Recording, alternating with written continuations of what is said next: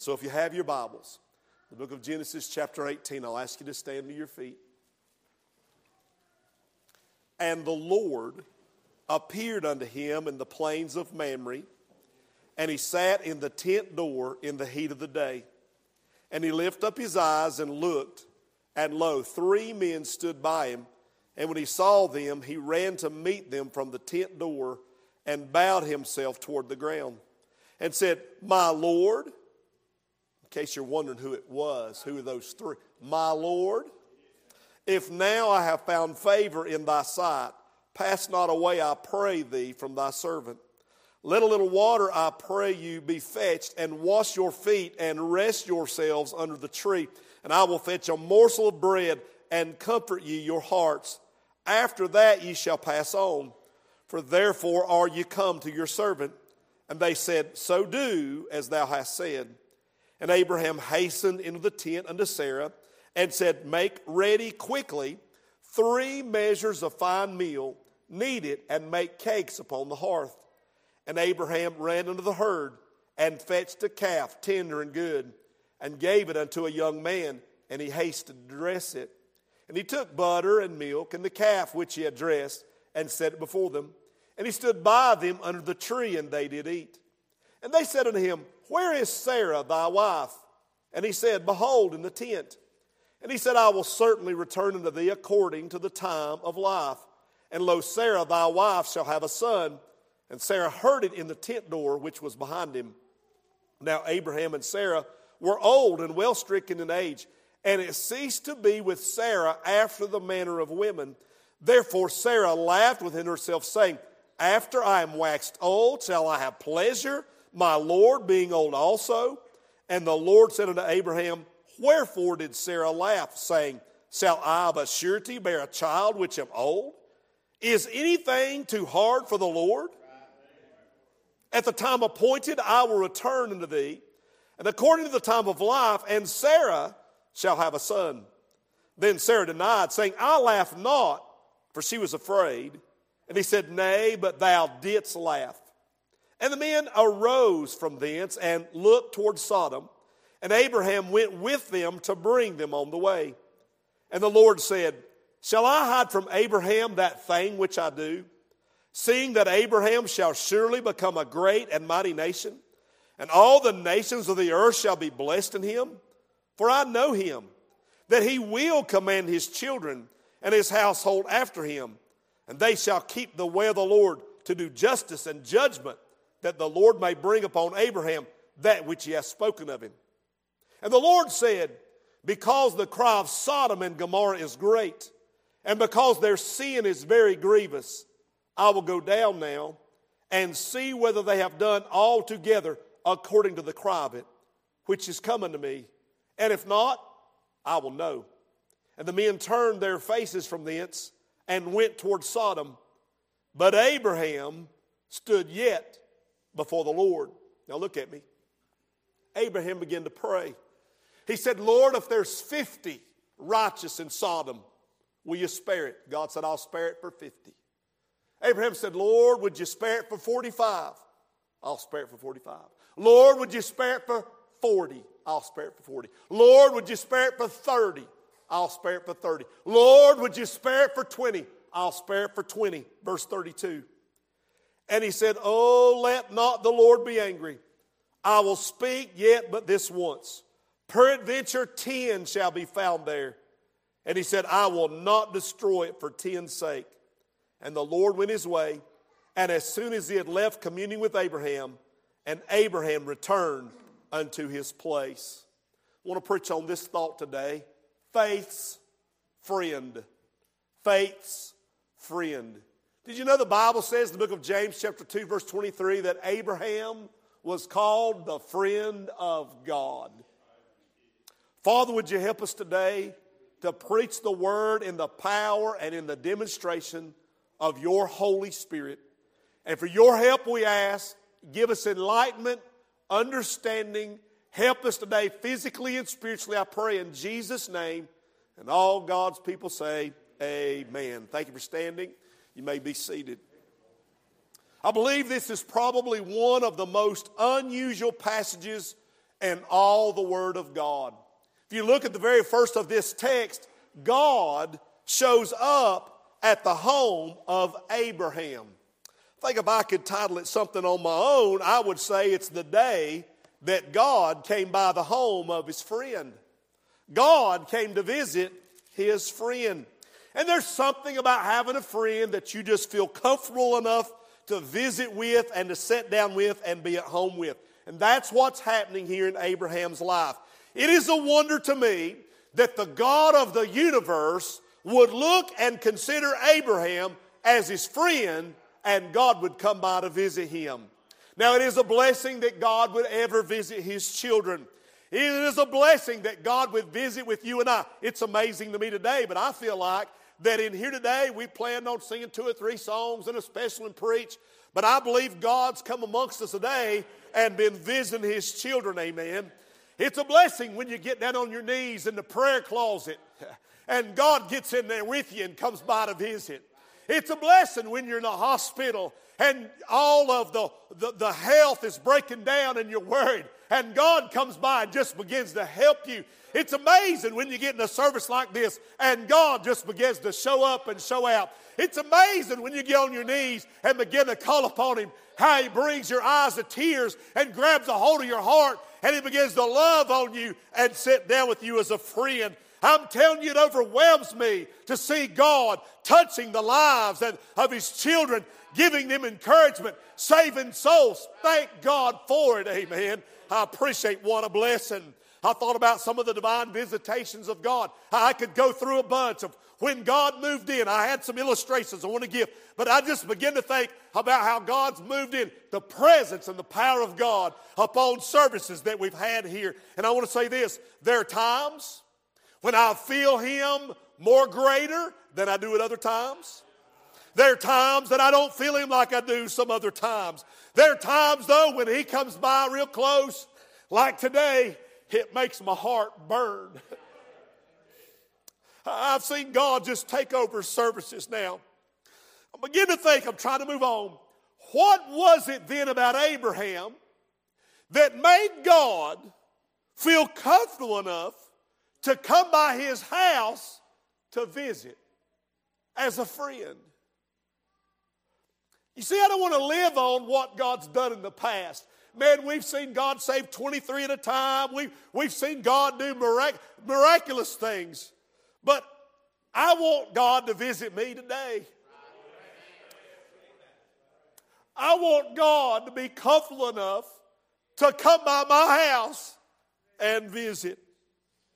Now, you may say, Preacher Darren, I'm not saved, and I'd like for him to come visit. All you have to do is call on him.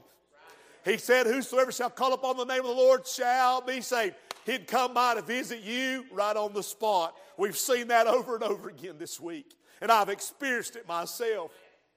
But as a Christian, what are the conditions in my life, in my home, that need to be, that need to be met for God to come by and visit? Number one, I see in these, uh, look at verse 1. And the Lord appeared unto him in the plains of Mamre, and he sat in the tent door. The tent door. The word tent, did you know it occurs five times in this chapter? It's in verse 1, it's in verse 2, it's in verse 6, it's in verse 9, it's in verse 10. Preacher, what is it about a tent? Well, a tent is a cloth structure that can be put up or can be taken down. And and it can be moved very quickly. Abraham, of course, is living in a tent. It's not a house with bricks and mortar and wood and shingles. He's living in a tent. That tent tells me something about Abraham today. Preacher Darren, I'm not living in a tent. If you're telling me I've got to live in a tent, Abraham was the richest man alive in his day. Being the wealthiest man alive, he could have lived anywhere he wanted, and he could have lived in any structure that he wanted, but he chose to live in a tent. The Bible says in Hebrews 11, verse 9, by faith he sojourned in the land of promise, as in a strange country, dwelling in tabernacles with Isaac and Jacob the heirs with him of the same promise. For he looked for a city which hath foundations, whose builder and maker is God. This is what I believe we can ascertain by Abraham. He had a stranger's heart. He said, This world is not my home. I'm not putting down roots here. I'm not making my investments here. I'm a pilgrim passing through this land on my way to another country. And because he felt that he was a citizen of another country, God, being the king of that country, felt close enough to him to come by and visit with him in his home because he had a stranger's heart. He's got his heart set. His view is on another country. He's laying up his treasures somewhere else. Hey, he says, I'm going to keep moving my tent in this wilderness until I find a place that I feel like I can call home. And in this world, children, we'll never have a place that we can call home. Oh, you may have a house you live in here, but you know that that's just temporary. We know we're on our way to live permanently in a land called heaven. I've got a brother there. I've got grandparents there. I've got some old preacher friends there. But most of all, I've got one named Jesus who gave his life for me. And he's there. And my heart is set. Thank God this world is not my home. You see, God is pleased to come by when you have a heart like Abraham. And that is a stranger's heart. The Bible says in Matthew 6 19, Lay not up for yourselves treasures on earth where moth and rust doth corrupt, where thieves break through and steal, but lay up for yourselves treasures that are in heaven, where neither moth nor rust doth corrupt, and neither thieves do break through nor steal. I was watching one of them uh, TV shows uh, about houses. Y'all ever watch them? HGTV, you know, they we're going to flip this house or we're going to buy our, our dream home or whatever. And these people, they wanted to live on an island. And they were, they purchased that land there and going to build a house. And while it's not big enough for an airport, that little by little they got to take things over by boat if you're going to get to be able to build on this really nice island, this very remote location.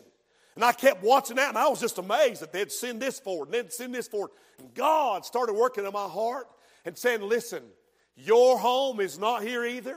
You're going to go to a remote location, amen, where the joy and the presence of the Almighty, the one who gave his life for me, is there. It is a beautiful place. Glory to God. It's a place where there's more pleasure than this world has ever known or ever seen. And every day, amen, by faith, I'm laying up my treasures there that one day I can be where Jesus is. Amen. Do you have a stranger's heart? There's a place I'm talking about that has no more death, it has no more sorrow, it has no more tears, it has, Lord God, it has no more pain. Thank God for a place that's beyond this vale of tears called heaven, called home. But while we're here, there may be a time or two the Lord comes by to visit with us in our home because we have a stranger's heart saying, My heart is fixed. I'm simply passing through. Amen. Now we see the word tent five times. We also see in verse number four, look with me. Let a little water, I pray you, be fetched, and wash your feet and rest yourselves under the tree. Now think about it. Here is Abraham. He's 99 years young. And in the heat of the day, when nobody can do any work, not even the servants, he's sitting in the tent door to receive a good breeze that day. And suddenly, out of nowhere, three men appear. They just, poof, there they are, start walking up. And Abraham, the Bible said, 99 years old in the heat of the day, but he ran to meet them. And the Bible says he fell on his face and he even called him Lord. That's with a capital L. Y'all look in your Bible, make sure I got it right. It's with a capital L. It's Adonai. That's what the word is in the Hebrew. He's reverencing him as God. Do you realize we have sometimes entertained strangers? And they're angels unawares that God has brought into our lives. I don't have time to preach that message, but it's just amazing what God does. And I'm telling you, He shows up there at Abraham's house that day. And when Abraham gets there, he runs, falls on his face in verse 3.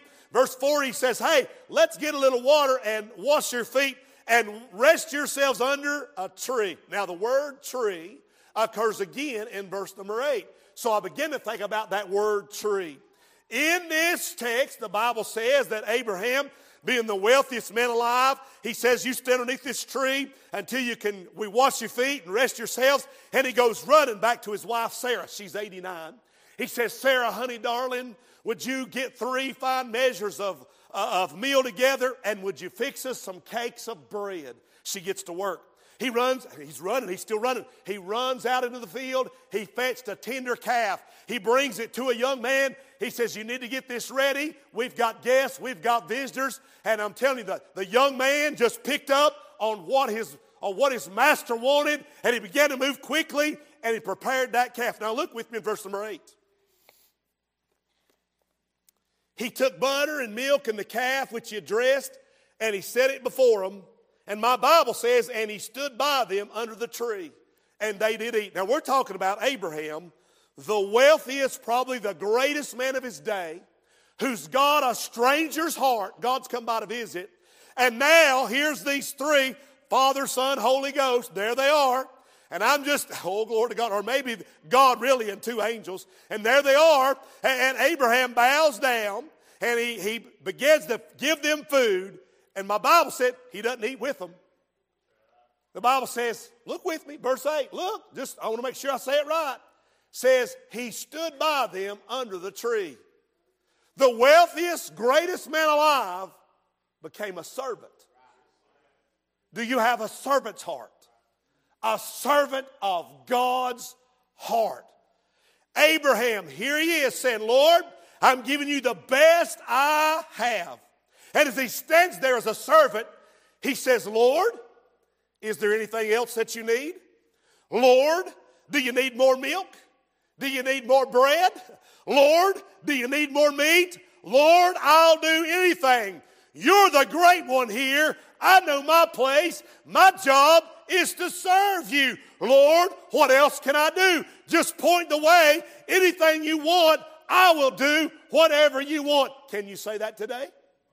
Can you say the wealthiest and greatest people alive today? Can you say, Lord, just show me what to do, point me the way, I'll do it?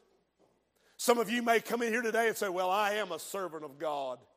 You'll find that that is true, but oftentimes you will spend more of your time in life serving others in the name of Jesus.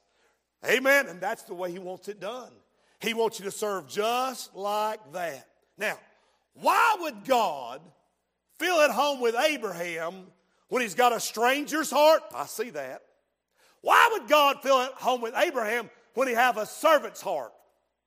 Listen to me. The Bible tells us that God occupies a throne, and on his right hand side is his son Jesus. Jesus said, The Son of Man came not to be ministered unto, that means to, to, be, to, to be served, but he came to minister and give his life a ransom for many. Here's what he said The Son says, Father, I'm not come to this earth for, for the people to serve me, I'm come to serve them. And if in heaven Jesus is a servant, oh, God's going to feel right at home when people are serving Him. Amen. I watched y'all in Bible school this week. I watched y'all smile and trying to serve and be a blessing one to another. I want to say this to you, Bethel. You want God to come by this church? You want Him to meet with your young people as He has? You've got to have a stranger's heart. This world is not your home. You're on your way to heaven, and you've got to have a servant's heart. You've got to be willing to love each other and serve each other. I don't care how big you are. I don't care how rich you are. You've got to learn to serve one another. Have you ever been, I'm not picking on anybody, but have you ever been to a restaurant and received bad service? I won't go into details, but I sure have seen some bad service in my days. Sometimes I even said, Oh, I don't know if I want to go back there. I might not get my tea glass filled anymore. And I am paying about $3 a glass. I'd like to have a little more when I get thirsty. Amen? One time we went to go get a, I think a piece of pie or something, and they said, well, bring, and it took them, I mean, finally I said, hey, where's my piece of pie? And the people come and said, oh, your server, they got, their, their shift ended and they left. I've also had some good service. I mean, there's been times that if I took a sip of tea, buddy, there's right back to feel it. Hey, you want any more of this? You want my pleasure, my privilege. I mean, it was almost like they was glad I came by their place of business. They was glad to serve me. And I thought, let it be like that at Bethel. Let us get to the point to where we look at each other and say, It's my pleasure to serve you. It's my pleasure to pray with you. It's my pleasure to visit with you. It's my pleasure to give the honor and call on the God of all glory together. Amen. Honey, we'd do well at Bethel if we would learn to have servants' hearts. Amen.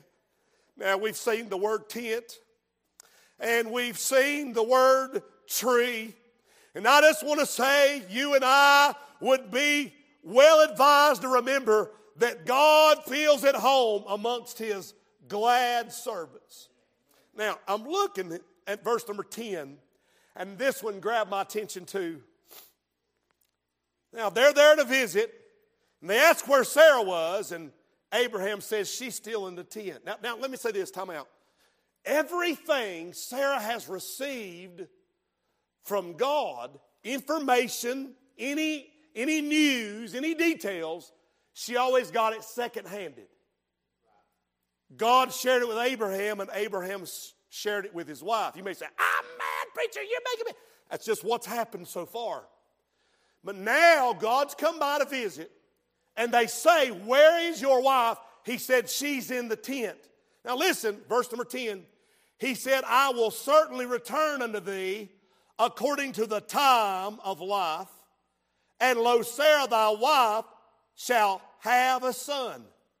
Now she's, how many of y'all know she's 89 years old? Grandma's gonna have a baby. Grandpa's gonna be in the they're, they're in the, the, the ward with them, the maternity ward. And Sarah heard it in the tent door, which was behind him. The Bible says in verse 12, therefore Sarah laughed within herself. Verse 14, is anything too hard for the Lord? At the time appointed, I will return unto thee according to the time of life, and Sarah shall have a son. Our word is time. God came by to visit because Abraham had a stranger's heart. God came by to visit because Abraham had a servant's heart. And God's come by to visit, I believe, because Abraham has a settled heart. Now let's think for a minute. The word time, I'm interested in it because it has an effect on Sarah, she's 89. It has an effect on Abraham, he's 99. And may I just say that time has an effect on you and I as well. God had made them a promise 25 years before this, which was taking some time to develop, some time to be fulfilled. I'm talking to somebody today. Time has become a concern to you. What did time, what does time mean to you? What did time mean to Sarah? God said at the time appointed, according to the text in verse 14. Sarah laughed in ridicule in unbelief, in scorn, and in mockery. Her mind said this God said, Time? It's too late. It's past time. I know what He promised, but it's too late. Sarah thought time has run out. There's no way I can have a child when I'm 89 years old. I've seen the doctors. I know better than this. She thinks the time of life is over and God rebukes her for it. ask you a question. What does the word time mean to you when God gives you a promise? Is there a question that comes into your heart that somehow God has missed the time of your life? Lord, I've been praying and I need it now. That's time.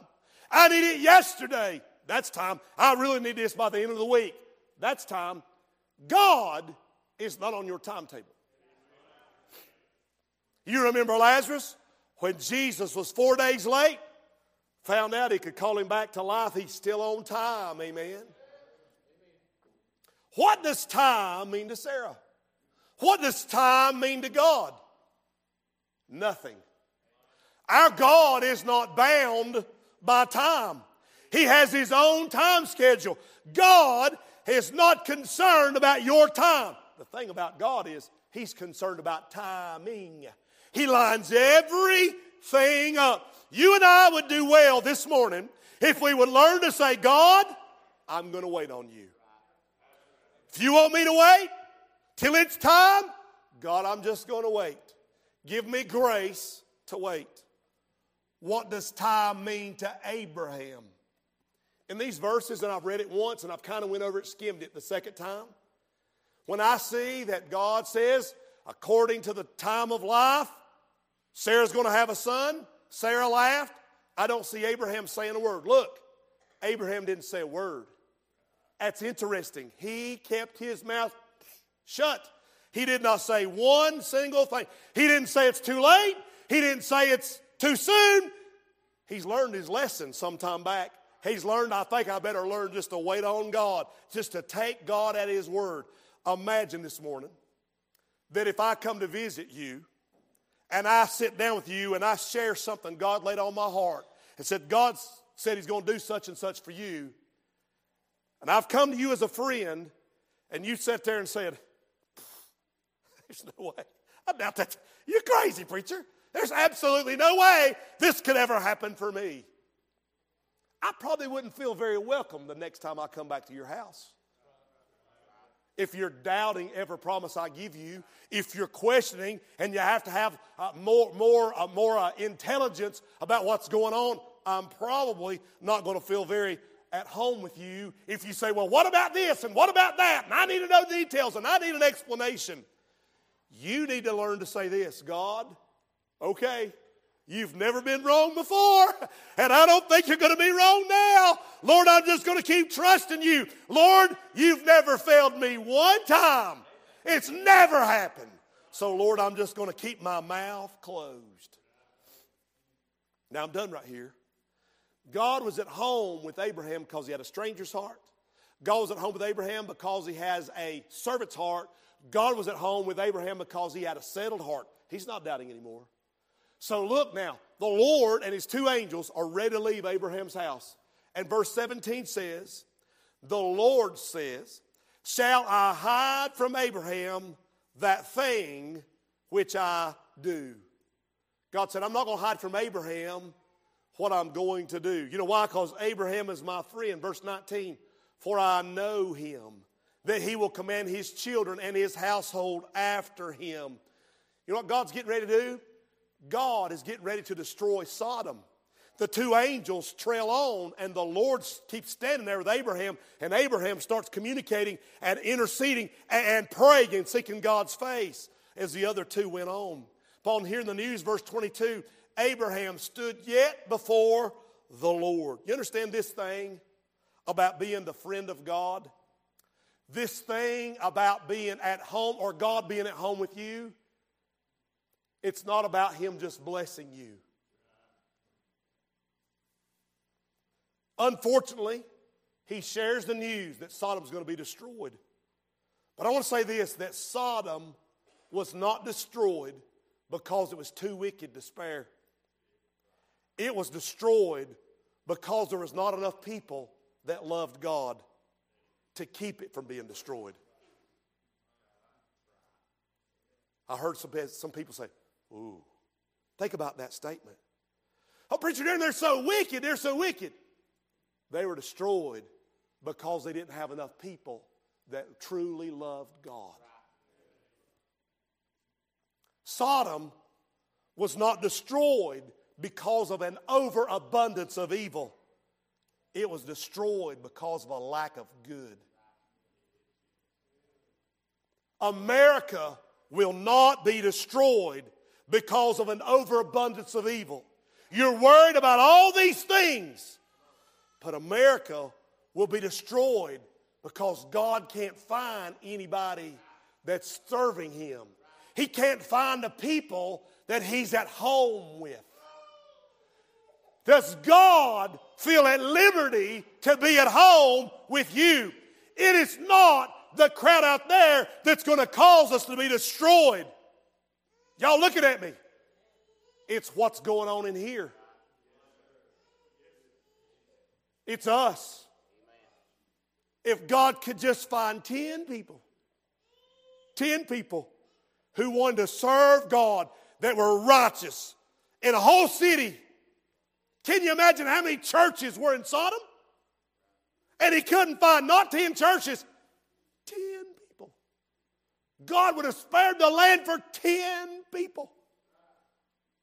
I'm telling you, it breaks my heart this morning. Oh, yes, I'm a servant of God. That's good. But God's really pleased when I'm serving others. And as I serve others, I'm serving Him. And yesterday, as I sat there studying it, and I, I try to get up, maybe I take the dog outside to get a break and come back, and God give me the thought about how Sodom was destroyed because he couldn't find good there. Destroyed because he couldn't find people who loved God there. And I thought about in America, in Bethel, are there 10 people that can truly say, you know what, it's not just to put on, it's not just a show. Are those tears real? Is that burden real? Is your walk with Jesus Christ real? He's looking for somebody, Bethel, that he can visit as a friend, somebody that he can be at home with. May I say this morning, I want God to come by and visit my home. I want God to be pleased to come by and visit at Bethel where I worship. But he's only going to come by if we have the mindset that I have a stranger's heart. I have a better place to go. I'm not meant to stay here. He's only pleased if I have a servant's heart that I put others before myself. He's only pleased if I have a settled heart and I walk with him by faith without questioning everything he does in my life. Will you stand to your feet this morning? I want to make sure that God is comfortable when he comes by my place this morning. Well, Seth, would you come play? Maybe there's somebody in the stillness of the moment. You'd come to this old fashioned altar and say, Oh God, settle my heart. Oh God, help me have that servant's heart. Oh God, help me this morning, Lord, that I have that stranger's heart, Father. Maybe there's somebody say, God, I want you to please to come by, be pleased to come by the church where I worship. Now, I, listen, I'm asking you as a pastor, as your pastor for this moment, would you come to the altar and say, Oh God, would you be pleased to come by us one more time at Bethel? God, would you still save souls there? Would you reclaim backsliders, oh God? Would you feel comfortable, Lord, in my home? It's not about how clean it is. It's about this morning you having a desire to walk with Him. Folks still coming. Would you come this morning? We're going to pray together.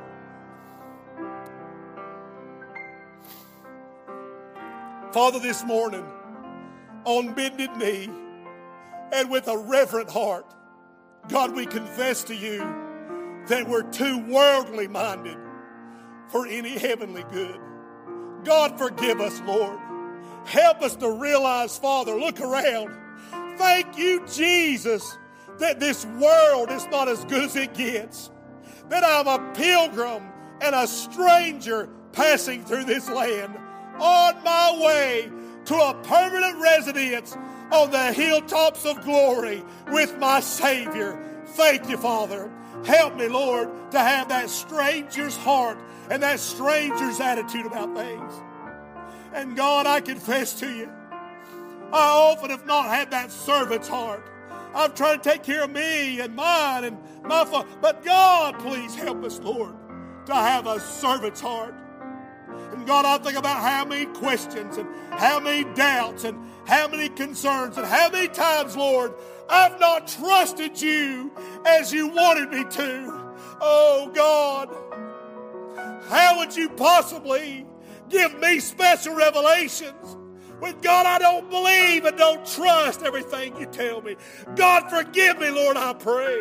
And help me, God, from this point on, Lord, to have a firm, established walk with you, God, that where you feel comfortable stopping by to visit my home and my place of worship.